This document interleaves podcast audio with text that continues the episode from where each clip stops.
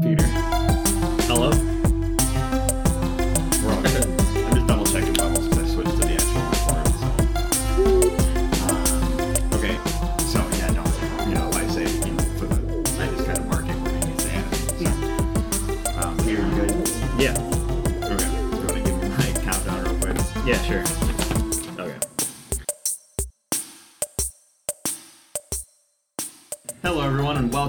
Episode of the Top 5 Report. Even through all the odds, this podcast knows that 60% of the time it works every time.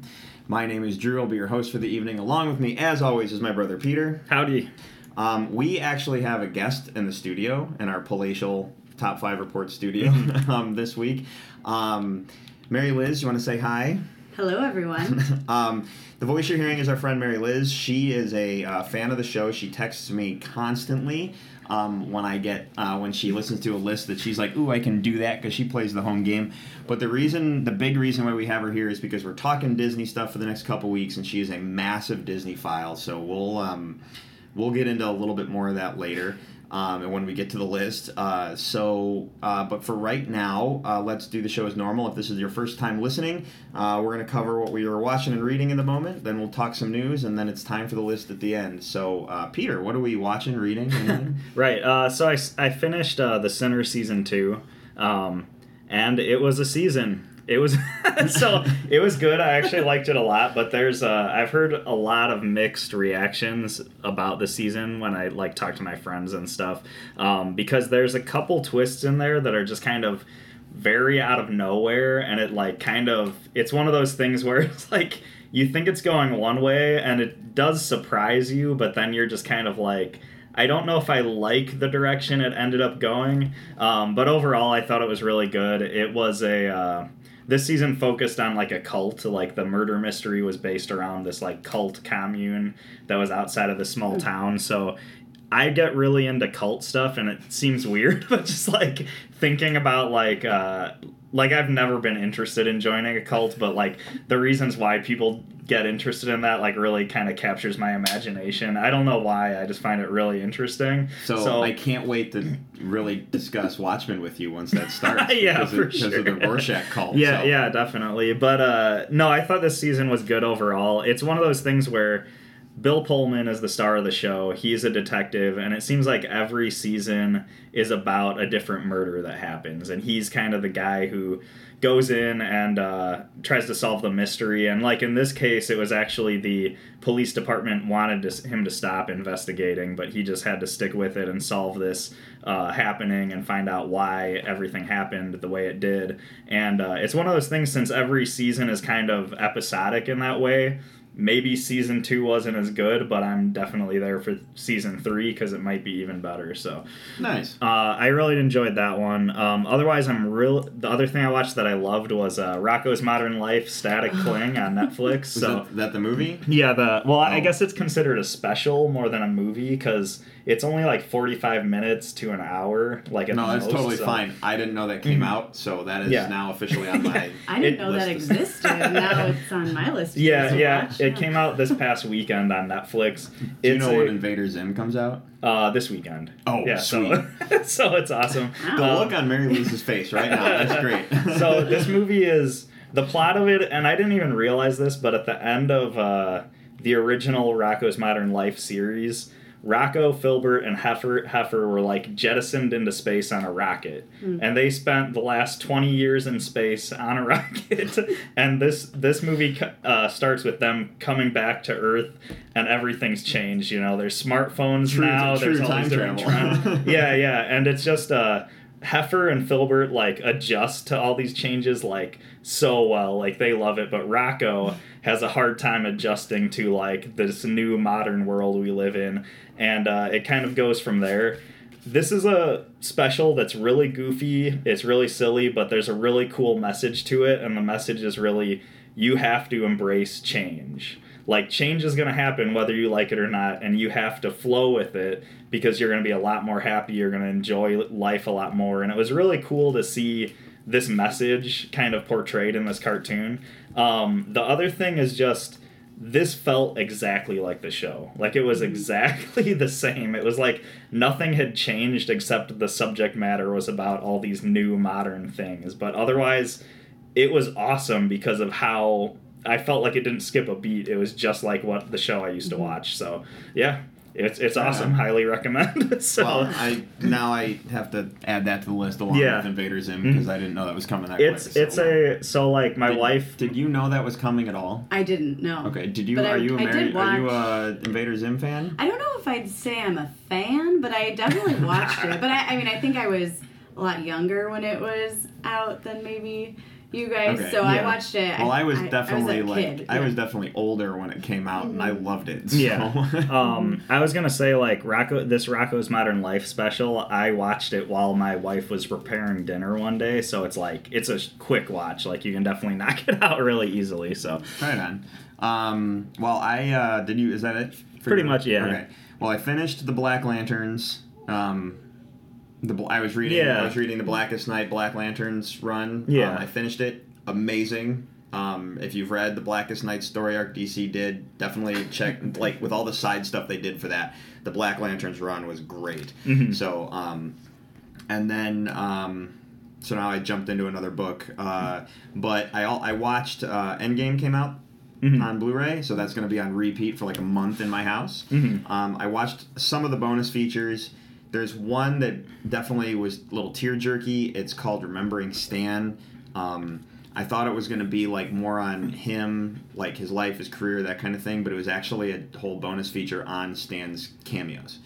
Really, some really, really cool things. I don't know if they, I honestly can't tell you if they covered every cameo because they bounced around a lot in different orders and just because they were trying to show a lot of the behind the scenes things with the Yeah. actors and interacting on sets and stuff. So they bounced around, but it was real touching. It was a really cool thing listening to Stan talk about being a part of the movie. That's awesome. It's Uh, um thing about that. It's like a really unique thing. Just think of the history of film. Like Stan Lee doing all those cameos. I feel like is really unique. I can't think of any other time like there's like there's been stuff like that, like Alfred Hitchcock appearing in all his films and stuff like that. But I don't think there's ever been like somebody appearing that many times as a cameo, as like a tribute sort of thing. Yeah. it's just kind of interesting that that happened. You know, Right.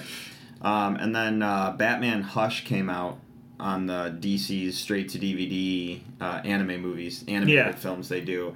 Um, Hush is my favorite Batman story arc, so I was really excited for this to come out. Um, there's some changes to the source material that they made. Like the opening of the book starts with the hostage situation with Killer Croc as the villain. Well, they did the same setup, but they used Bane instead of Killer Croc. Oh, okay. I'll let that Yeah. go. Um, there's a scene where Huntress has to rescue Batman in the book. In the movie, it was Batgirl. Okay, I can understand the change. The only change that bothered me, like little stuff like that, doesn't really deteriorate because the the story. Because when you look at the animated universe that DC's creating, there is a continuity. Yeah. Even though they're all separate and they're all telling their own stories, there is a visual continuity that exists. Um, so little changes didn't bug me, but there was a big change at the end of the movie that I was like, man, I really wish you would have hugged a little bit closer to the book, but I appreciate it for what it is, and it's probably one of my favorites Okay. of the animated films they've Yeah. done. But I was really like, I, that's such a beloved story for me that I was like, man, I wish you would have hung a little closer to the novel, you know. Right that, on. so. Yeah, I think uh, you saying that it just makes me feel like we got to do that list at some point as like top five DC animated That's- films because And that's a that's a long list. I don't know how many of those you've seen, but there's like I mean I've seen it's like I've thirty. definitely it's like thirty plus movies. I haven't so. seen all of them. I feel like I've seen like probably fifteen to twenty of them though. So I mean, Okay. I've seen a decent amount, Right, I've seen enough to do five. yeah, yeah, for sure. A little bit more than shark movies, luckily. So Uh, Mary Liz, have you watched anything new lately, or are you? You know, I haven't. I don't um, make a ton of time to watch current things. Usually, when I'm watching TV, it's uh, Murder She Wrote reruns. That's kind of my uh, go-to thing. That's like pretty mindless. But I've been playing something that's relatively recent. Um, Okay, fair. It's an app. You've probably maybe heard of it. It's the Harry Potter Wizards Oh, Unite yeah. app or game. Yeah, So you were you were over here playing at my dining room table the other day. Oh so- yes, yes I was. Um, well, uh, it's pretty similar to Pokemon Go. It's been out for maybe like two months now. I it definitely didn't catch on the same way that Pokemon Yeah. Go did. Um, I don't know how many people are still playing it. I mean, I started. I Pokemon talked Go? to no, the Harry Potter Oh, one, there's but either tons one. of yeah. people. Um, I know a Pokemon couple Go still. people that I work with who've played the Harry Potter one. I actually was like pretty excited about this, and it came out, and I never downloaded the app, and so like I feel like I still need to because I just Yeah. I want to experience it. I don't know if I'll stick with it for the long term, but like I'm super interested in it. So, yeah, like, it's pretty fun. You know, you cast spells. The whole idea is that you're like freeing a lot of either like objects or people that are present in the books and the movies from Okay. this like calamity. It's got a decent Oh, cool. storyline to it, and everything's familiar. And I like that they pulled um, a lot from the books too. They didn't just do like movie characters. Yeah. So there's like. If you're familiar with it, Peeves, who's a poltergeist in the book. Oh, that's like, awesome. You don't get to ever see a visual of him because he's not in the movies, but Mm-hmm. he's in this app, and he, you know, looks like this cute little jester, and it's just you, is you it how you would have imagined him looking, or Uh, no. Okay. but uh, it's still cool to kind of see what whoever made, you know, I think Warner Brothers is behind the app, like how they thought of it. Yeah. Yeah. I feel like, and so like when I was, I've it was so long ago since I've read the Harry Potter books. I feel like I imagine Peeves as like a little like cherub baby, but like a devil looking one, and I don't know if Mm-hmm. That's like. almost exactly how I picture Okay, him, cool. like very small and kind of like floating around. Like I was yeah. a little bit uh, afraid to say that description because I didn't know if it like directly contradicts like the actual destri- description of him in the book. But uh, Yeah. yeah. that sounds awesome. I heard that. Uh, so somebody was telling me that the Portkeys in this game are really really cool. The way they work. So you like it's similar to in Pokemon Go how you had to like hatch an egg. So you have Yeah. to like walk to unlock these Portkeys, and then once you unlock it, you essentially like quote unquote step into whatever um, like world it is. So Yeah. the Forbidden Forest is one of them, or like Hagrid's hut, and you're looking at your screen, and if you're in public, you look pretty silly because you're kind of like you know moving Yeah. your phone around and looking at it, but it, it feels It's like, like a you're little in these portal you, like, walk yeah. through. yeah, it, it does look really cool. I know somebody I work with was very excited about that whole thing, and then I was like, "Well, that's not really how Portkeys work." Right, And they're no, like, they're "Well, definitely yeah, not." it's not, but I mean, it's still really awesome." So Yeah, they they made it pretty cool. I Nice. think I'm still playing it, so awesome. Awesome. Well, anything else to add? no. Okay, cool. You guys want to talk some news? Sounds good. Yeah. All right, we got a couple light stories, and then um, we'll uh, run into our list. So, uh, top of the list, let's jump around the board a little bit. So, Friends is celebrating a 25th anniversary. Mary Liz, you a Friends viewer? I watch it when it's on, but I never. I've definitely never seen every episode. Okay, that's fair. Well, you can go see 12 episodes in the theater if you want. Uh, so, three nights. Uh, you probably have to go to uh, fandango.com to find out the nights that they're doing this and what select theaters are being done. But 12 of the episodes are going to be shown in theaters in a three night cycle. Um, I just thought that was Crazy. Like I Okay. thought, I just thought that was kind of cool. They don't usually Yeah. do this, so they're it's like twelve of like the most popular episodes are just going to be kind of lumped together, and I don't know if they go in a hmm. sequential order. That's what I was gonna ask, or do they go? Are they blocks where like it's four episodes, but they tell like a sort of arc or something like hmm. that, or you know, it makes me really curious. That's yeah, cool. I have no idea. I just I thought it was kind of cool that they were doing that. Mhm. So Mm-hmm. And I'm sure there's people in forums online arguing over, oh, they picked the wrong episodes, and why didn't they pick these ones and stuff like Mm-hmm. that. So um yeah. Uh well, and then uh, let's see, Mary Liz. I'll save those two for you because you're a Disney person. Um, Star Wars Episode Nine is fast approaching. We are like about four months out, give or take a couple days. We're about four months out Wow. from Episode Nine. it's weird when like- you say it like that. I know because I feel like I've been waiting forever for this movie. Um, John Williams is doing the score. Thank God. Um, I don't think you can't, in my opinion, you can't do Star Wars music without John Williams. But um, I mean, they did in Rogue. they did in, Rogue they did in One, Rogue One and Solo, and Yeah. those were both great scores. Mhm. John Williams actually did some music for Solo. Yeah. But we're talking a feature. We're talking a saga film. No, I I agree. Yeah. Not a not a Star Wars story. We're talking a saga film, and so we want John Williams um, for one more. And it sounds like he's only going to do this is his last Star Wars film. So, but John Williams' brother uh, said that this The Rise of Skywalker will include every theme we have ever heard. Okay. which is Interesting, really yeah. interesting when I think because I listen to the Star Wars music a lot when I'm in the car. Yeah. So um, Like just- the the Jub Jub song or whatever I don't. I, make its you know what? I, well, like, I'm not sure, but Yeah. that makes me realize like, oh, there's Gungan themes, there's Ewok Yeah, themes, that's there's what's- themes from Jabba's palace, there's themes from like everything we've ever heard. There could be Yeah. like threads throughout the score. It really makes me want to get my hands on the score like I always do, but yeah, that's that's so interesting. I have no Yeah. idea how they're gonna work that all in, but Yeah. yeah, um, I'm interested as well. That could be a long set of credits. Just for that. Um, and you got to stay tuned for the credit scene at the end, right? Uh, yeah, of course. Um, Sure, why not? sure. Uh, all right, so CW crossover. Mary Liz, do you watch any of the CW superhero shows? Not yet. Not yet. Mhm. Okay. I've seen one episode. Of It was a crossover, the musical one. oh Yeah. all right. Uh, I didn't really know what was going on, but it was. No, it's fair. That was that, that was- honestly that was kind of a cool episode that they Yeah. did. They have so many actors. The CW superhero shows have a lot of actors that were on Glee, Mhm. and then uh, one of the actors was on the original cast for Broadway. So for uh, Rent, so they're like, we have all these musically like you know trained actors, so let's do a Yeah. musical episode.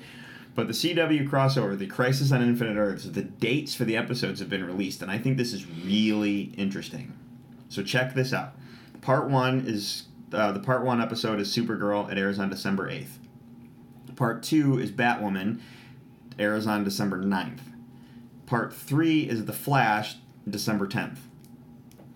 Then we're gonna take a break for the holidays.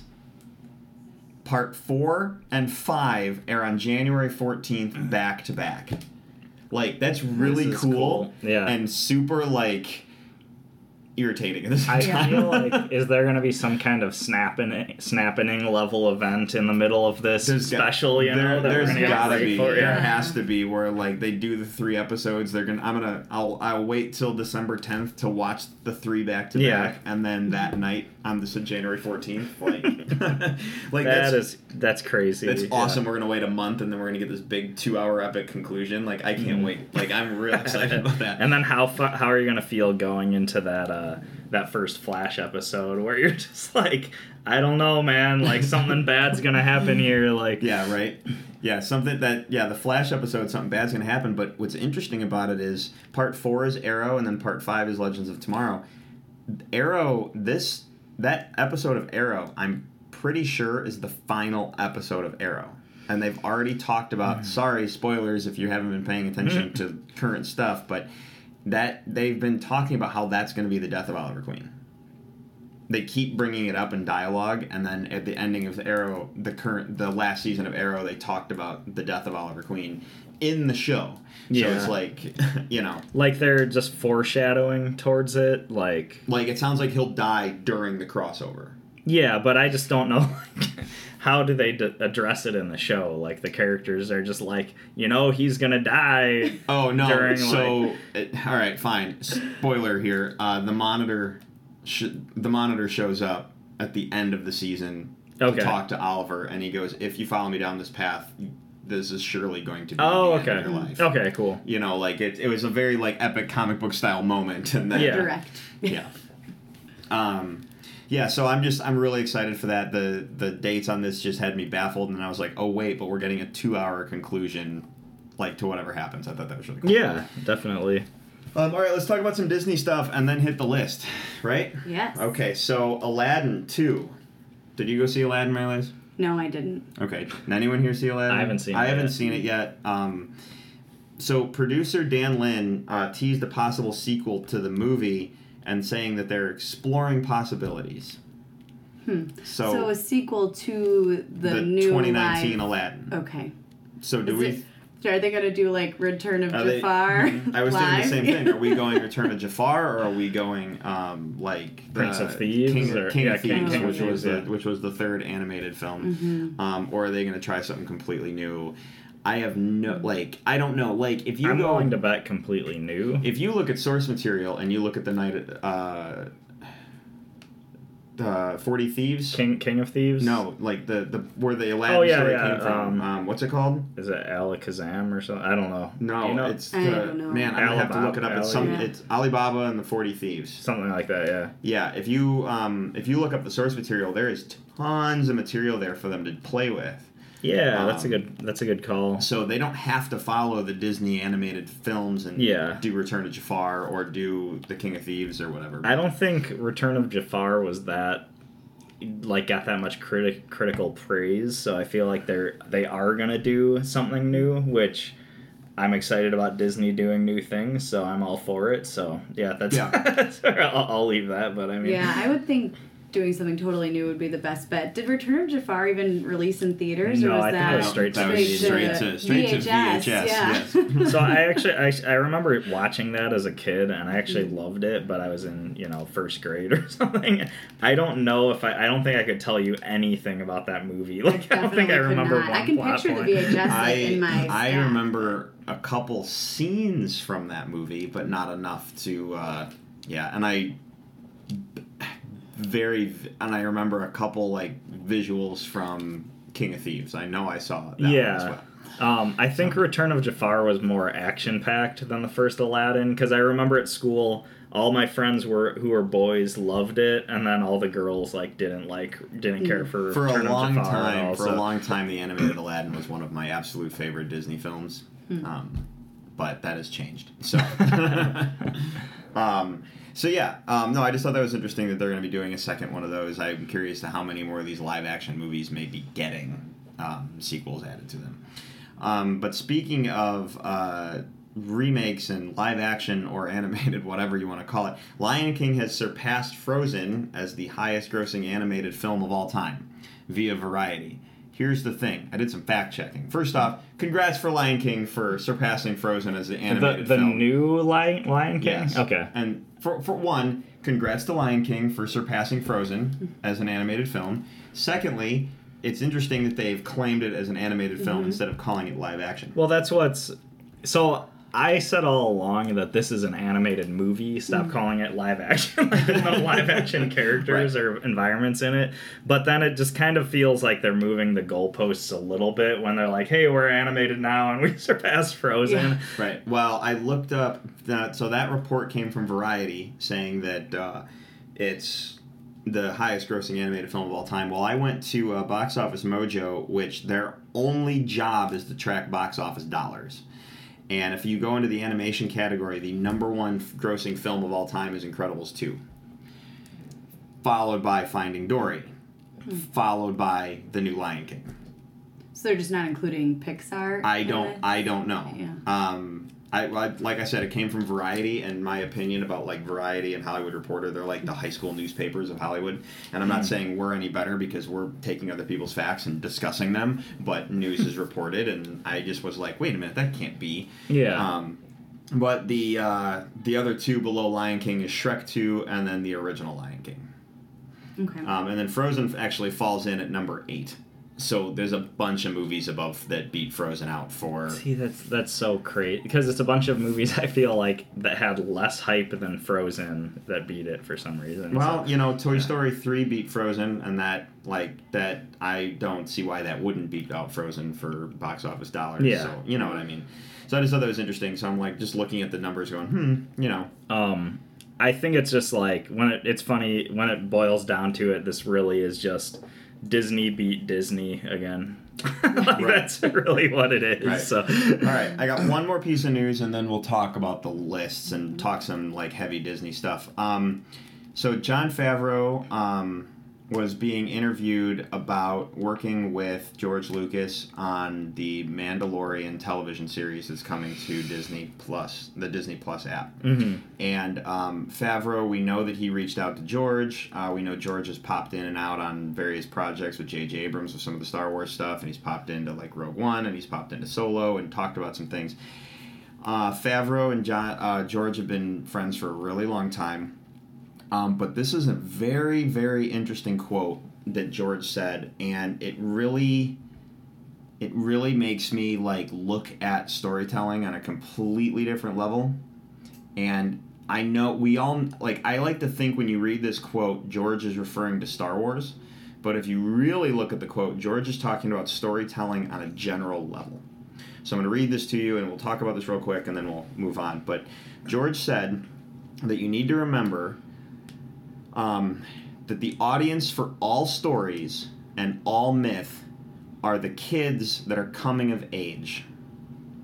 We enjoy stories as adults, but really storytelling is about imparting the wisdom of the previous generations to the children who are becoming an adults and giving them a context for how to behave and how to learn the lessons of the past without making the mistakes on their own. That's the hope. That's the hope that you can teach them how to avoid all the hardship but garner all the wisdom. And I'm like, you know, George has said time and time again that Star Wars is for kids, and we always need to remember that. So when the adults whine and moan and complain about the current movies and storytelling and blah blah blah, like you got to remember these movies were made for a 12-year-old audience. Mm-hmm. But then I think about other things and like how many movies do I watch that are really a social commentary on something else? You know, like Supergirl's the last season of Supergirl was almost an entirely a social commentary on immigration and it was just kind of an underlined thing that you're just like, wow, they're totally tackling immigration. Um, uh, Stargate um, SG One did a huge social commentary. Their final two seasons were a full social commentary on 9/11, and no one saw it. It just skated under the radar because it was sci-fi, science fiction, and everyone just kind of passed it along, and they didn't pay attention to it. You know what I Yeah. mean? But it still taught those lessons and those stories, and um, I just thought that was really interesting to hear from George. You know, Yeah, it's awesome. Yeah. I think, uh, yeah, it's hard to really gather my thoughts after that, but it's cool because, like, I feel like you know George Lucas had this in mind with, like, a lot of, you know, the Star Wars movies that he's made, and it's just kind of cool to see him put it into words. Um, and then just, like, while you're talking about that, my mind just kept going back to that. Rocko's Modern Life special because it carries true for that special Right. as well, which is crazy. But Right. there's so much like I mean, morality. You got to remember that Looney Tunes, too. the Looney Tunes cartoons with Bugs Bunny, Daffy Duck, all those were written for adults, Mhm. but they were made for children. Um, so it's storytelling has been like that forever, and you like you could go back to you know Greek Roman mythology, and you can see all that as well. It's literally just teaching the upcoming generations. So Yeah, um, but sometimes you got to just bring in some sick fight scenes just for the heck of it too. So- yeah, right. I just thought that was an amazing quote and wanted to share it, and I'm like, I gotta make sure I bring this to the show. So um, yeah, no, I love it. That's awesome. Yeah. All right. Anyway, um, are you guys ready to talk some Disney movies? Yes. Yeah. Yeah. All right. Fantastic. Uh, Ryan, we're gonna talk some Disney movies now. So if you will, please roll the thing.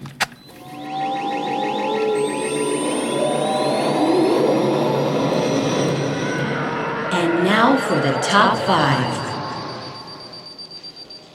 All right. So list time. Are we? Um, let's catch Mary Liz up. So first off, Mary Liz, the reason, you're, the biggest reason why you're here, is because you're this massive Disneyphile.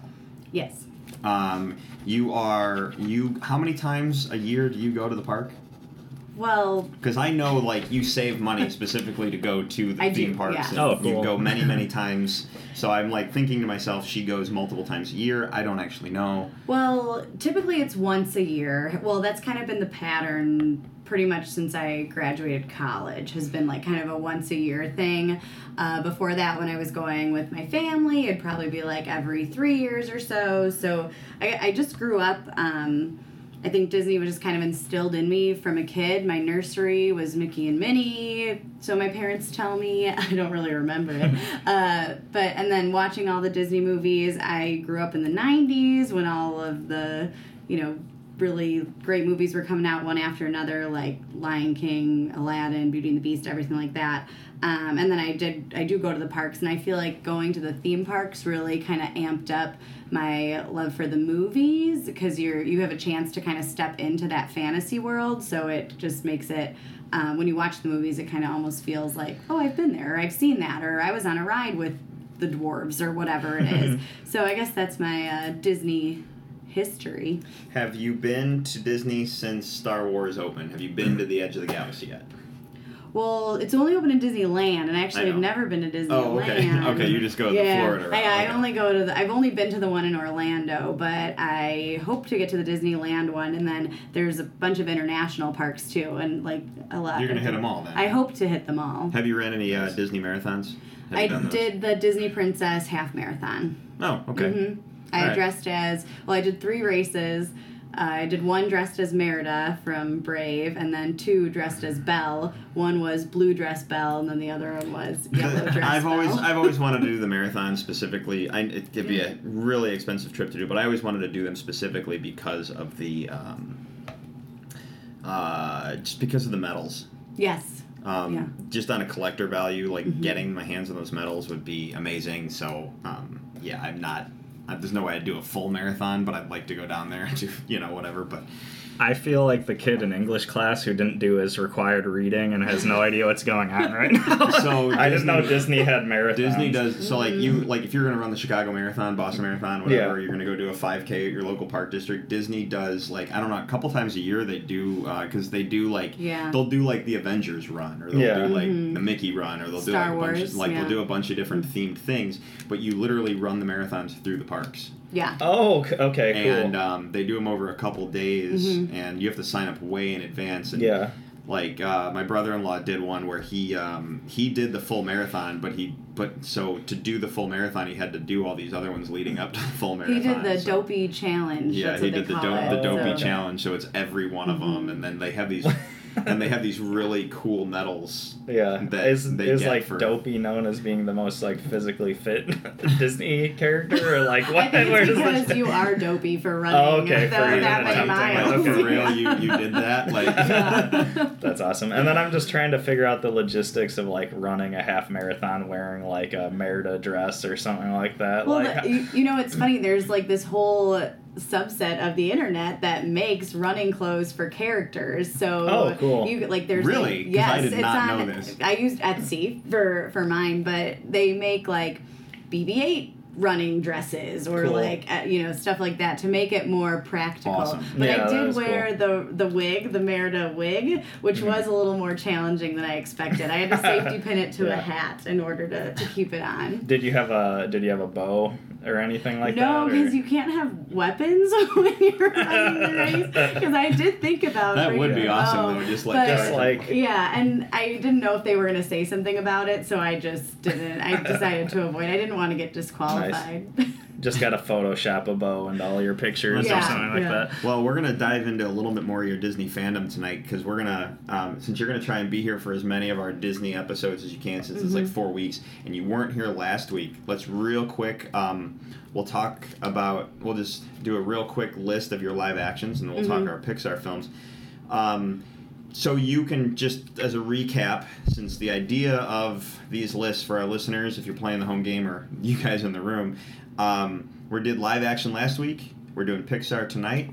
Next week we're going to discuss animation, and the following week we're going to do top five Disney of all time, and that's going to be from the 15 films that we isolated out of these five lists. So um, just to give you a quick our five, Peter's top five were uh, for live action were Three Musketeers, Muppets Christmas Carol, Pirates of the Caribbean, Curse of Black Pearl, uh, Pete's Dragon 2016 version, and Cool Runnings. My five were Honey I Shrunk the Kids, Pirates of the Caribbean, Curse Black Pearl, Miracle, Three Musketeers, and The Rocketeer. Great. I matched on none of those. I, I didn't expect any of them. But real quick, Yeah. do you have any honorable mentions for those? I do. Um, so I have two honorable mentions, and I'm going to say them together because that's how they are in my head. Were Blank Check and First Kid. Ooh. And these movies, I just they're I forgot about First Kid, but I loved Blank Yeah. Check.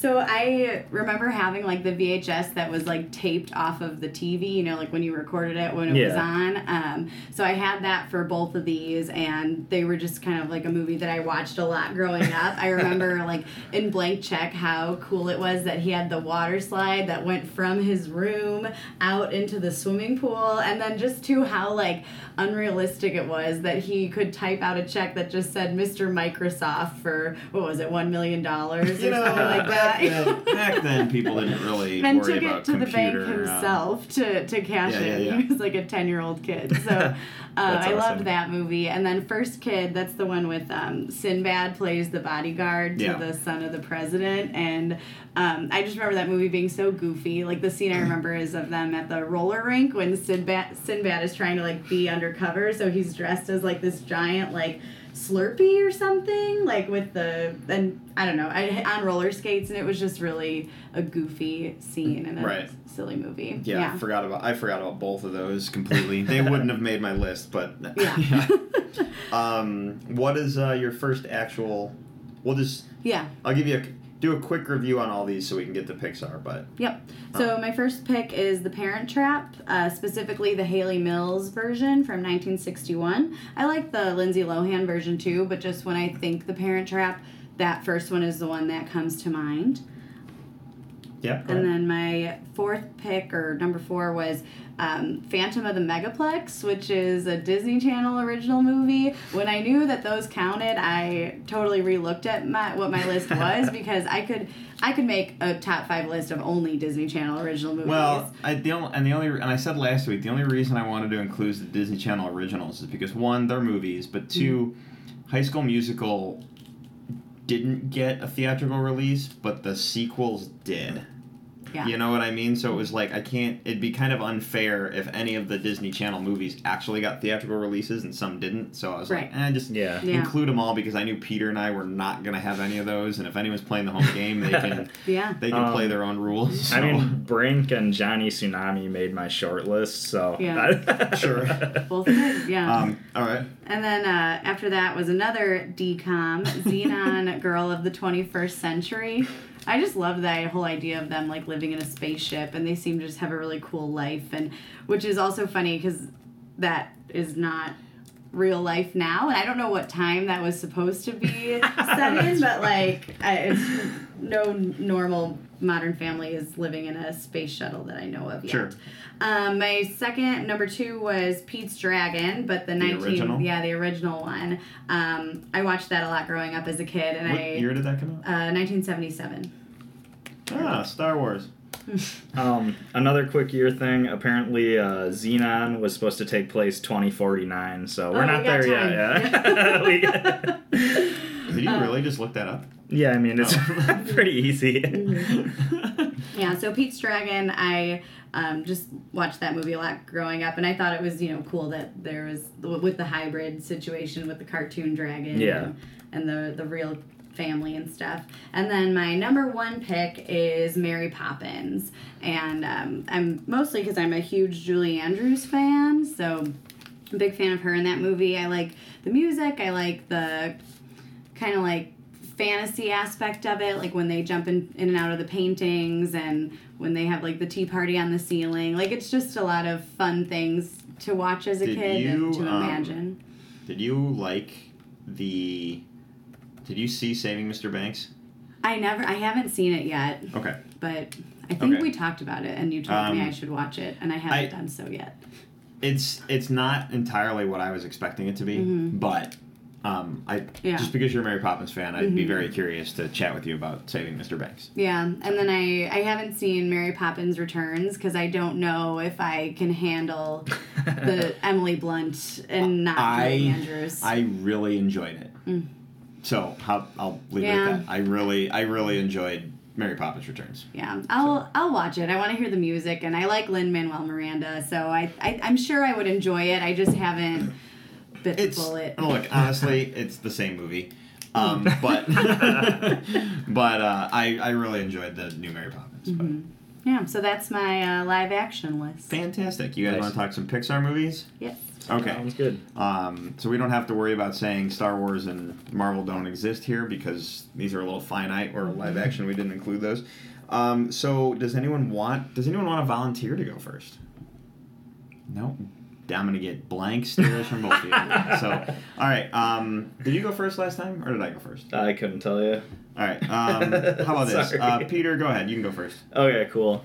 Just so you can't remember. I've got two honorable mentions. Uh, my first one is the uh, deleted scene from Iron Man 3 where they're. No, I'm just kidding. uh, my first one is. Uh, I know I'm going to get crap for this, but it's The Incredibles. Um, Oh. I think I love this movie. I think it's an awesome superhero story. I love the villain. Like, I think. Um, I, now, now I'm blanking on his name, but. oh, uh, it's like sy- it starts. Synd- syndrome Yeah. right yeah so he's like one of pixar's best villains i think definitely um, so yeah i mean i can't say enough good things it's just not my top five favorite sort of thing so that's Interesting. why it gets there All right, Mary Liz. um, At least I- one of them. Yep. Uh, one of them is A Bug's Life. Ah, Yeah. Yeah. That. Uh, I. I always forget about Bug's Life, but did you have anything you want to say about it, or? I just liked it growing up. I liked the the whole like traveling circus of bugs. It was just kind of clever and funny. I thought, and the grasshopper always freaked me out. You know, I work. Yeah. um, I don't. I don't know if I've ever like. I don't. I very seldomly talk about the day job, but I work for a park district. Um, Mary Liz and I actually both work for the same park district, but I work um, in parks and I'm cutting down trees all day and stuff like that. And I cut down a tree the other day, and when we cut the stump. Uh, and removed it. These ants just started pouring out of it, and it made me laugh because I'm like, I just wonder, like, on a Bug's Life level, if when the chainsaw slices through the tree, if it's like some crazy apocalyptic event. Yes. Oh, Like, you yeah, just see them in that animated form. Like, Yeah. get out of here! Yeah. We practiced this drill. Yeah. right. uh, thinking of bugs life what do you guys like better bugs life or ants because they both like came out like around the same No, time and you know what's messed up is they're like so good on yeah like they're technically the same movie and they're like so equally good. I feel like I like them for different reasons. Like Uh, I Bugs think Life, I think I might like the story better, but I don't know. Bugs But Life had a much better villain. Ants, I love like the grossness and realness of it. I guess The a lot. gritty? Yeah, yeah, for yeah, sure. Ants felt a little bit more lived in. Mhm. I guess the way I look at it. Um, so my first honorable mention is Toy Story. And I almost felt like I was going to get a little crap from the both of you for saying that. Um, I love Toy Story, but you don't get to another movie without it. Um, so uh, yeah, Toy Story one. It's just it was such a great first pull Mhm. for Pixar. The so- movie you don't get to is that the new, the most recent Child's Play reboot. that Yeah, you're thinking of? absolutely. yeah, yeah that, that's exactly what I was thinking. Um, Peter, what's another honorable mention? Uh, Monsters Inc. Uh, this is another one I like a lot. Um, I think this one I love mostly though, just for the world they created, like how the monsters go in and out of kids' rooms, and just it's kind of really imaginative in that way. And some of the monster designs I like a lot too. I think if I was if I was a certain age when I saw this movie, I think I would love it, but I was like an adult or almost an adult when I saw it, so it wasn't like my favorite movie ever, but I still love the world they made in there. So Sure. Um, Mary Liz, honorable mention. Up. Up. Yeah. Yeah. I'm not a big fan of Up. No. Oh, on crazy! I'm Yeah. sorry. I just thought like this was gonna be nothing but up love, and like Oh, I just really? was really surprised because I like up, and I felt Mhm. like really touched at certain parts, but Yeah. there's other parts that I get a little bit bored in, and like I feel like You that's know, blasphemous to say my- in certain crowds. So. I always feel like I upset people when I say I didn't like Up, and my own like. Up for me, like the first four minutes, amazing. Mhm. yeah. Once the house leaves, that's where the mo- like the house like when it's floating around doing its thing. Once they land in like the adventure land mm-hmm. area Yeah. that they go to, once they get there, the movie kind of turns into something else. Mhm. Like it almost stops being Disney slash Pixar and it starts being like DreamWorks. It doesn't feel like okay. it doesn't feel like a Disney film at all, and it Huh. really bothers me. And I, I can't handle the rest of the movie once they Hmm. get to the adventure place. I feel Yeah. like people who have so much love for Up are like only really remembering those first, First four, four minutes. minutes. Yeah, that's yeah. like what they're thinking back to. But I do, I agree with you, Peter. Like when it it does feel a little slow at Or times. it's for like sure. maybe it got Yeah. at a certain point I got it got a little too predictable, like where it was going for me or something, where it was just like waiting for things to happen. But like I do like the movie a lot, and Yeah. like I said, like I was really touched by certain parts, you know. But My favorite part is when Carl pins the the badge on Russell at the very end when Yeah. they're at the like scout ceremony or whatever. I might like that moment more than the first four minutes. right, yeah. Right. All right. Um, well, my uh, final honorable mention is Cars 3. Um, it's the movie that I was really hoping for in Cars 2, um, but it's. Cars 3 is basically Rocky 3 and 4 rolled into the same movie, um, if you know the Rocky films. but Cars 3 is everything I wanted out of a sequel for Cars. But it, it was just fantastic, just not enough to make my top five. So I've never seen a Cars film, so. Oh. I'm, I'm pretty sure I only saw the first one. Oh, really? I, I definitely didn't get make it to the third. If I saw the second, I don't remember. but I've it. heard I've heard good You things could about the third technically one. skip the second one and go right to the third if you've at least seen the first one. Um, We've got like a Fast and Furious scenario going here. Yeah, you should, yeah, absolutely. Skip two and three, and then um, okay. onto um, our actual list. on your which actual would come list, back so to me, I think. That would come Yeah. back to you. So, Peter, what's your first? Okay. actual So pick? I've got a very weird list, so I'm curious what your guys' reactions will be. But uh, the first movie on my list is Ratatouille. So this is a movie that I saw and uh, I really enjoyed, and I think when it comes down to like what Pixar movie would I want to rewatch, like I think this is high up on my list, and I don't know if it's just because it's so different than the other ones, but I think there's like there's some cool stuff in this movie that I just find interesting. Like, the movie is all about these rats or mice, you know, that are, you know, it, it goes back and forth from like the farmhouse they live and then in in and out of like the restaurant in Paris where uh, the main character was his name Ratatouille. I'm like kind of blanking. Remy, I think. Remy. Okay. okay. Yeah. Yeah. where where Remy like makes his way as like becoming a chef and stuff, and it's funny because all these rat characters look like really adorable, you know. But when you think about like if this movie was shot in live action, it would be one of the grossest, freakiest things. And there's this one part where I remember Hey, watching it. Disney, uh, scoot a little closer to the mic. We have an idea for your next live action. oh yeah, definitely. There's a part in the movie though where the I remember Remy's like whole rat family was in the ceiling of this restaurant, and in the kitchen, the ki- the ceiling caves in, and all the rats fall in the kitchen, and it's right when the health inspector is coming through, and it's a really funny gag. But I remember seeing that and thinking it was funny, and it was like kind of cute, but thinking like. Man, in real life, this would be the grossest thing I've ever seen, and I kind of like really enjoyed that dichotomy. Um, besides, just like I like uh, things about like Paris and France, and like I appreciate that aspect to it. So atmospherically and just kind of that dichotomy is why it makes my list, you know. And it's different. It's a lot Yeah. different than the other movies. So Right on. there you go. They're putting in a Ratatouille ride in uh, Disney World, actually. Oh, cool. Yeah. Do- Are the rats gonna fall on you? I'm not sure. the Ratatouille haunted house Yeah. or something like that. Um, uh, Mary Liz, what's your first pick for the evening? My first pick is Inside Out. Ah, Mm-hmm. uh, we uh, talked about this where I typed this out because um, you and I matched on this one. Yeah. So I just like the whole idea behind this, like kind of looking into somebody's head and the different emotions, and it's kind of like what the the quote you read earlier about like the meanings behind things or like lessons to be learned. I feel like this is a great movie to just like teach kids that it's okay to like have these feelings and that you know you're gonna like move past it and like they all need to work together. I liked I just liked the whole um, like moral of the story, I guess. So uh, I was actually going to save this one to the end uh, to talk about, but we're talking about it now, so we matched, no big deal. Um, Inside Out. Uh, when the movie started, I was just like, I was intrigued by the idea. The movie starts.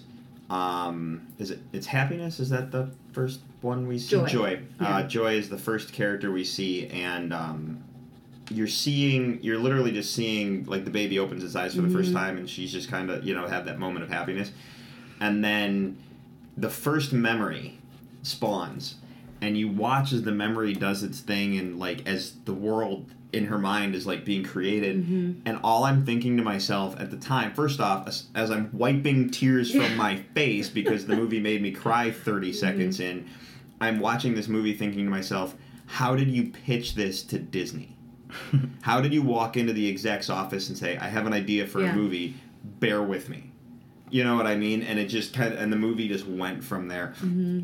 Um, it's absolutely phenomenal. This probably very well is my favorite Pixar film, period, in the Pixar library of things. Um, Inside Out is just phenomenal.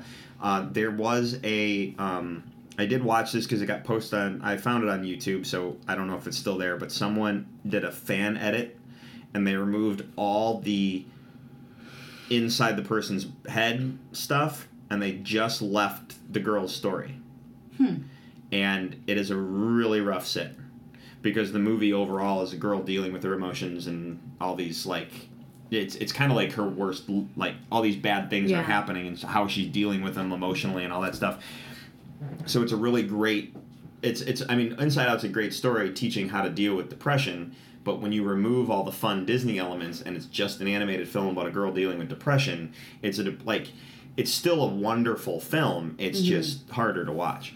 So Yeah, I saw a uh, YouTube edit of that, but it was uh, or like that, but it was uh, Osmosis Jones, and you were just watching Bill Murray be sick the whole time. no, I'm just kidding. That doesn't exist. I uh, this one I kind of feel bad about though because I've actually I haven't seen Inside Out, and it's probably like a travesty. And hearing you guys talk you about just it had a child me- too you will bawl the first like five minutes of the movie Okay. you're gonna okay. be in tears Well, hearing you talk about it makes me want to watch it a lot more. Mhm. I have no idea why I missed this one. Maybe it was just like it was overhyped and I kind of avoided well, it the when stuff, it came out. the but stuff uh, with the imaginary friend and like all these things in her life and like you know how she like she gets into hockey, so there's a specific like world in her Yeah. brain like Yeah. just for hockey land. like There's like a it's family island or whatever. right. It's yeah. just the way it all like the world that they created, and that's why I was like that's why I was like, how did you pitch this to Disney? Yeah. and have them completely understand what you were trying to do. I do like when like kind of really esoteric ideas fall through the cracks like that. Like I kind of felt a little bit like that in uh,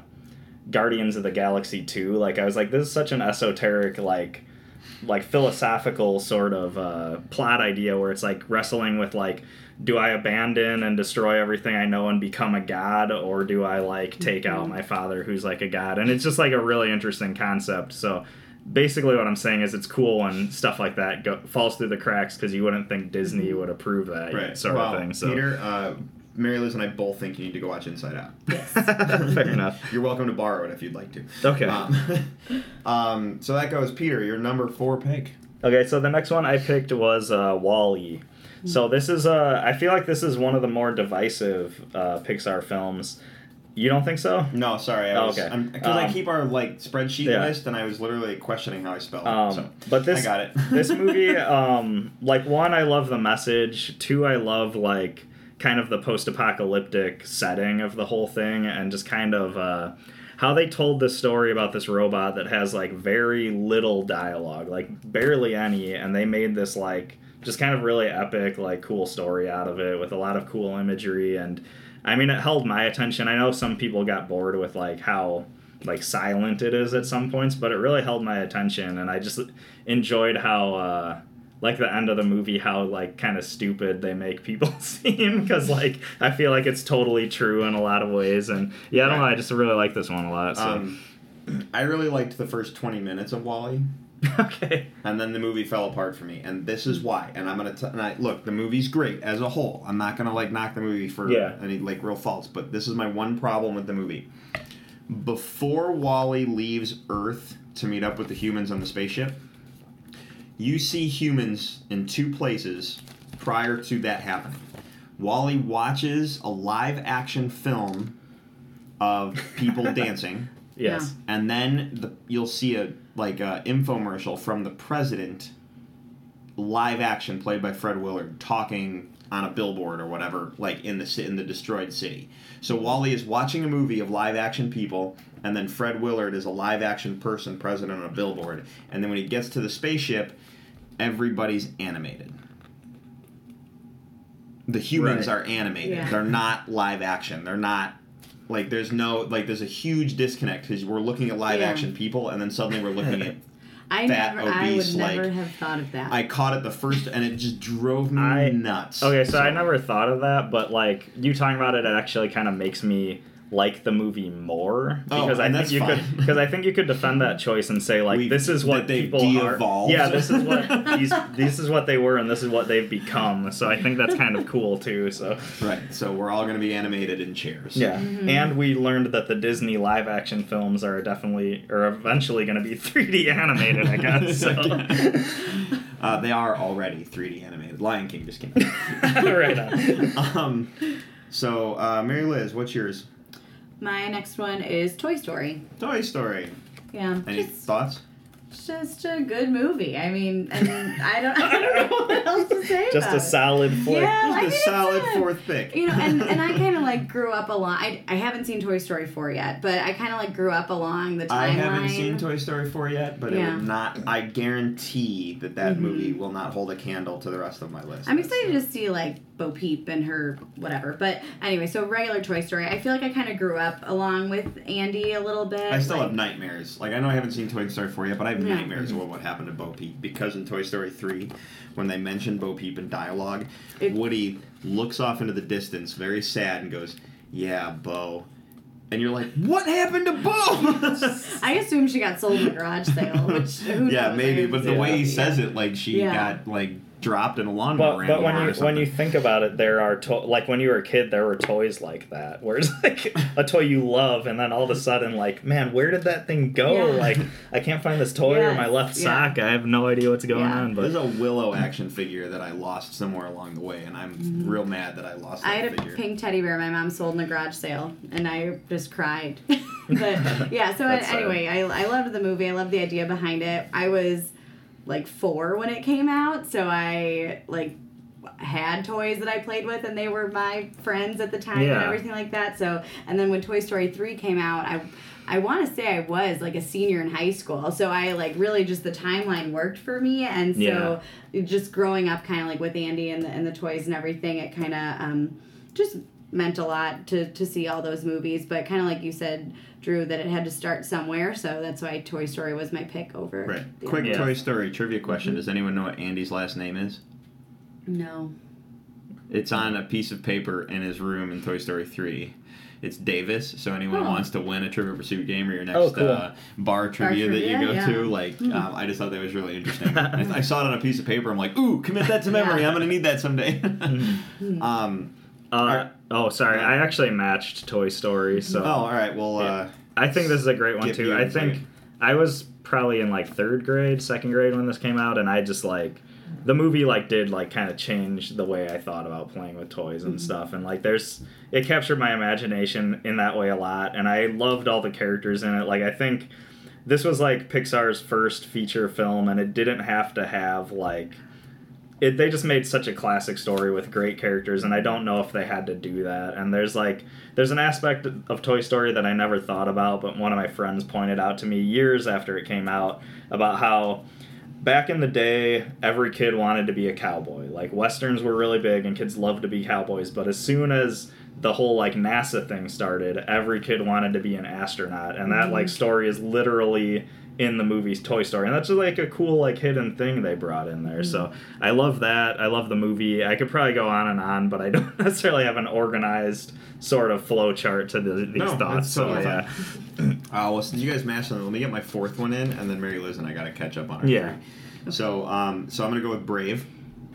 Um, Nice. I feel like Mary and Liz I and I matched matched on that, this yeah. one, so um, that'll come back to me, I guess. So, um, I really liked Brave, and until Inside Out came out, Brave was my favorite of the Pixar films. Like, it was just a cool story and a cool take on something. Maybe I was just looking for a fantasy movie when it came out or Yeah. whatever. I just really Yeah. enjoyed the medieval aspect of it. Mm-hmm. Um, uh, but I love the wisps and all that stuff, and it's just visually, it's just a stunning film. So, um, thoughts? Yeah, I agree. I like the storyline of it and the fact that she was the first like main character, um, ma- female main character for Pixar, um, and they did a great job with it. And you can tell it's it's so different from the other princess movies that were animated. Like she just had a lot more power. She went against the rules. Like I just feel like it was it was a totally different take on the I was completely blown away by her hair too. yes. Like just yeah. the uh, the animation in her hair, but Mhm. I mean Moana just kind of knocked that out of Yeah. the water. So yeah but it, it was just such like a not typical princess movie and um, i liked the the family storyline too and I, I just thought it told it told a really nice story about you know mother daughter relationships which i made my mom watch it with me Yeah, just don't for turn that your mom reason. into a bear. yeah that's that's the moral of it Mhm. Yeah. Don't turn your mouth. I like this movie a lot too. It didn't make my list, but I remember enjoying it a lot. I loved the uh, fantasy aspects of it. The three brothers but- were great Yeah. too. yes Her three brothers were Yeah. the tiny bears yeah. yeah, Um, So that comes. So now we're all caught up on our threes. So now your second, your second to last pick, Peter. What do we got? Right on. Um, so this one I actually think might be my favorite Pixar one in general, but I'm saying it now because I feel like I know where this is gonna go. But anyways, uh, I picked Coco. So this is Oh. really recent, but I really loved this movie. Um, You could have saved that. Why? We matched on that, and I was actually saving it too. Oh really? Yeah. Okay. I just felt like I was gonna match with people for another pick I have, Mm. but uh, so Coco, this is a movie that I watched and I remembered feeling depressed, but in a good way because this movie's such a cool um, story Mm-hmm. and it's such it's such a cool adventure and there's like it's there's so much cool like colors you're seeing and you're brought into this like really vibrant culture that the movie takes place in and i remember just thinking like man i wish i was a part of a culture that had like this kind of lore and had like stuff that's this cool like this c- cool kind of artwork in it and i just remember kind of feeling depressed that like yeah i live in the midwest in america and everything is boring and it sucks. And uh, yeah i just i just love the movie for that. It's also like kind of a crazy you wouldn't expect there'd be a kids movie about a kid going to the land of the dead and like having to find his way back and uh I think another thing is just like I mean I'm not super good at guitar. I play a little bit of guitar and I just love that aspect Yeah. of it too. Um, I mean, what are your thoughts on Coco? Yeah, I um this is actually probably the Pixar movie I've watched the most times even and it's it's pretty recent. Um I love again like kind of like that family tie to it. I have a huge family and Yeah. like so I just loved that aspect and like, you know, he kind of got the chance to like learn from all of his ancestors, which was awesome. Like Yeah. when he got to go to the land of the dead, agree about the colors and like just the the movie itself is just really beautiful. Um I like the music. I um, took you know Spanish in high school and for four years, so it was Yeah. kind of like cool to listen, like hear Spanish words again and see what I remembered. like I just I really on. liked all that stuff. Um, and then I the movie itself, like it, you know that kind of like twist of who his grandfather really Yeah. is. I totally didn't see it coming, and everyone else I watched the movie with did see it Yeah. coming the whole time. So I, s- it got I saw me. it coming Yeah. probably 20 minutes before it happened. So Yeah. I'm like, mm, I think That's- this is the guy. yeah, my, my girlfriend called it the second that character was introduced, and I had seen it before her, and I was Yeah. like, "What? How did you know?" I didn't know until like it actually until the audience was supposed to know. Yeah. So it, I really, I don't know. Maybe I, was just really into I, it. You- I think that was me. I got really caught up in the story and I was just like really into it. So I was I didn't predict it as well, but Yeah. uh, I, my problem is I got the curtain well, a long time ago. I got the curtain of the how movies are made pulled back on me, and Yeah. now I look at them Yeah. differently. So I see things, and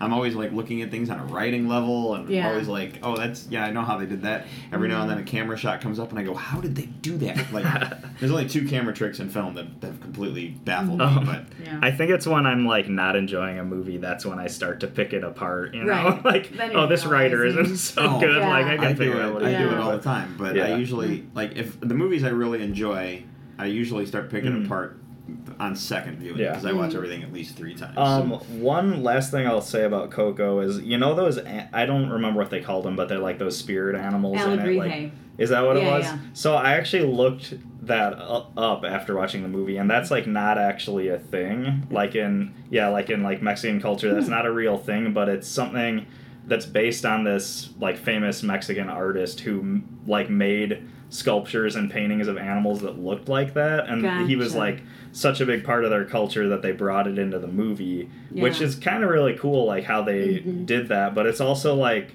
that's the thing is like I like this movie so much that I researched the culture that it came from afterwards, and I didn't expect to have that reaction. At I all, looked you up know? what goes on in Ofrenda so that I could Yeah. put one up because I think that that is just the coolest Mhm. thing too, and it kind of like you said, like feeling like you want to just be a part of that culture because it's Yeah. so like cool and different and than- vibrant, and yeah, yeah, it's just yeah. Mhm. all right. Uh, do we have any more to add? I, I really like Coco too. It just didn't make my list. Right on. the Um, music's good in it too. Actually, Yeah, I no, the, all the movie's great. I just yeah, Yeah. I, when I was looking at the five, I'm like, uh, you know. um, so my number two, my fi- my second to last pick is actually Incredibles. Okay, nice. Um, yeah. This is, I mean, yes, this is the Fantastic Four movie that we've never gotten that we probably should have, but uh, just the idea of the fi- family dynamic in this film is so important and it's so structured and it's so hardcore, I guess, and the and what that movie was like trying to convey. Um, it's just a gorgeous film, like on a writing level, visually, and then like ju- I mean everything's amazing about this movie. I can't speak any more highly of it. I really can't, and it's just too bad that I didn't like the sequel nearly as much as I liked the first one, and maybe my expectations were way too high for the sequel. Um, but I also think that the sequel should have been done real time as opposed to immediately following. Yeah. You know what I mean? That I- makes like sense, with yeah. the kids grown up and stuff like that. I think it would have been cooler, but Mhm. maybe Yeah, that's think- what was going through my head when I was watching. The I sequel. think like I was so wowed by the first one and the sequel. It's like it's still good and it's actually really good and I think with the villain and like how the villain worked in the sequel I actually thought was kind of really cool how they played some of that or how they Oh, they definitely that, structured but- the second one yeah. really well. I just I think I had the first one really like Yeah, and I I was just way more built up in my head. Than, I agree with that. I do like how um, the Incredibles. I guess it takes place like modern day. I guess, but the feel of it always kind of really felt to me like kind of like old seventies like sci-fi or kind of like a James old Bond seventies or film late 60s or something. Yeah. Kind Yeah, and, and I like that way that it's filmed that way, and the kind of uh, design work that went into it has that feel too, which is really cool. You know. yeah, I agree. Yeah.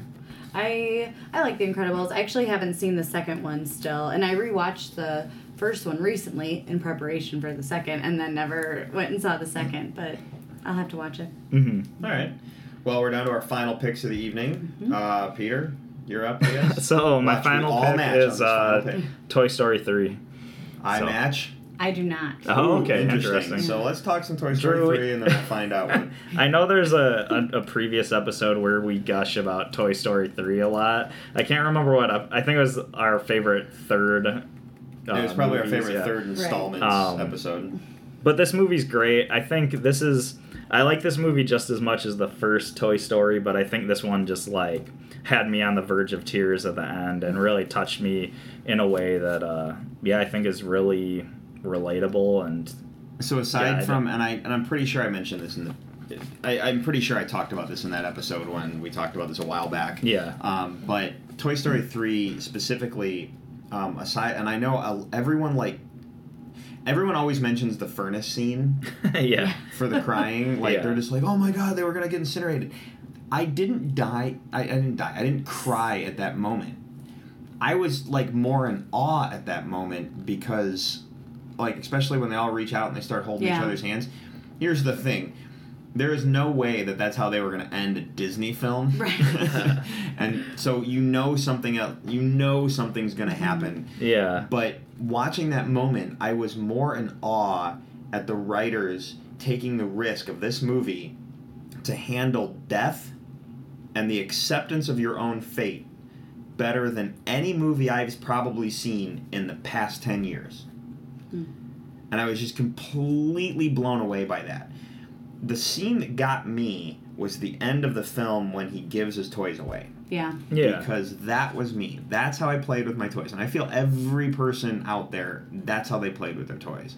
There's, I mean, maybe not all of them, but you had those select few, and like growing up and giving those, you know, there was such a wonderful scene with him and Bonnie, and then the thing, and then just like Andy in the movie when she made Woody wave back at him, like that just cuts you just a little deeper. I just got goosebumps Yeah. thinking about it again. Right. So it's just it's such a wonderful film. I honestly, if I had to pick between Toy Story three and Inside Out, I really don't know which is a better movie. I really don't. Mhm. So, but yeah, Toy Story three. Yeah. So, uh, Mary Liz, you did not match with us for your final pick. I did so not. what? Uh, This is probably unexpected, and it definitely wasn't what I anticipated saving for last, but it is Finding Dory, Oh, okay. actually. so um, I did like Finding Nemo, but I liked Finding Dory better. Um, I, I just really liked and almost relate to the character of Dory a lot. Um, I uh, yeah, I just feel like I'm always going a lot of million miles a minute and forgetting things all the time. So it's she's just very relatable to me. But I loved the back like hearing her, or learning her backstory. I think they did a really good job with that. I loved the whole aquarium dynamic and like they just had so many funny characters in it. Have either of you seen it? I haven't seen it. Okay, I'm like looking. Uh, I- yeah. I have seen Yeah. Finding So there's like there's a lot of funny characters. Like there's the the octopus who just kind of hates everyone, and you know the the funny whales, like, and then there's the sea lions. They just did a great job, like incorporating so much more of like ocean life, I guess. But it was a totally different dynamic because they were in an aquarium. Um, and then you know, not not to spoil the movie, but I loved the ending with her finding her parents so much so that it, it made me cry and then the next day i was Found thinking parents? no well but the next day i was thinking about it and started crying and somebody asked me what's wrong and i was like they just kept putting out the rocks for her and i just thinking about it again made me cry a second time um, Um, so I, I just love that movie uh, the thing that like I I like Finding Dory, but and I don't want to sit there and point out faults in movies. That's not what I want to do here. But this this kind of bothered me. I felt like everything with Finding Dory was very linear. I felt like Okay. everything was very Yeah. like step to step to step, and she gets to this point, and like, oh wait, and then I got to go to this point, and then I get to the next point, and then I go to the, like, and I know mean, a that's lot- big for I know She a lot of I know a lot of stories are like that, but I felt like everything was just in a straight line all the way to that finish line, and I just I didn't. I don't know, it- and everything kind of seemed very happenstance. Like, oh, yep, of course that's going to happen because that, you know what I mean? yeah i mean it's pretty coincidental. You know what I mean? a so, group of fish are able to drive a truck like well, that's there's not that. yeah. There's that. I just feel like it was a lot very coincidental in comparison to how uh, the rest of like the rest of the you rest could almost of the, say the same about yeah. Finding Nemo, though. Like that Marlin happened to find the sea turtles that bring him to Australia. Like True. there, Yeah, yeah, I think you could probably say the same about both. hmm True. Yeah, Okay. still liked it. All right. That's that's fair. Yeah. Um, all right. Well, that actually. Um, oh shoot! I just totally uh, scrolled way too far down.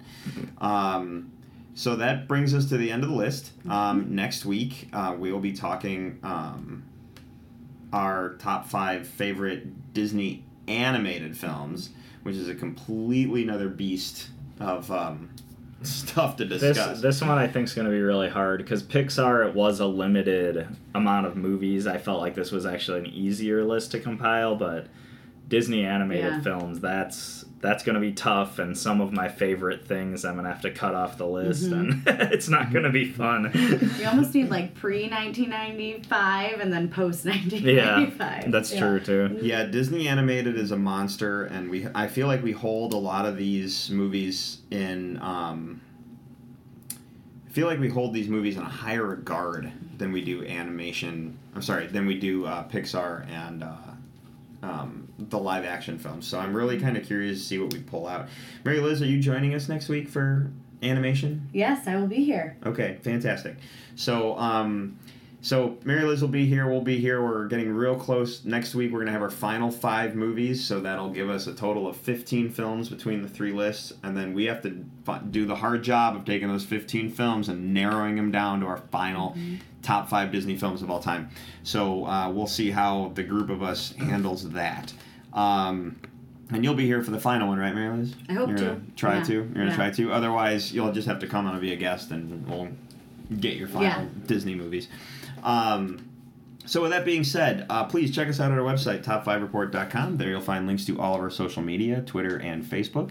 You'll also find a link to our email, top5report at gmail.com. Uh, feel free to interact with the show if you want to tell us your thoughts, send us lists that you think we should do. That'd be great. We'd love to hear them.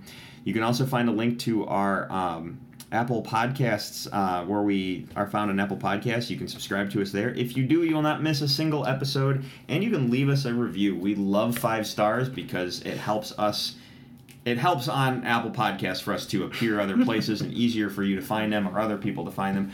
But not giving us a five star gives us criticism, and we like criticism because it helps us get better and it makes the words we say feel important. Um, you can follow me personally on Twitter and Instagram at Drew3927. Peter? Uh, yeah, you can follow me on Twitter at Ninja Pierre, and that's where I will be trying to bring episodes of Buzz Lightyear of Star Command to theaters. Um, maybe they should. I really liked that show. oh, really? nice. Uh, Mary Liz, do you want anyone to follow you anywhere? Or you can say no, it's totally fine. No, I'm pretty boring. Okay, fantastic. Um, so until next week, You can just- find her playing Harry Potter Wizards Unite in various Yes. parts and stuff. yes, in various parks.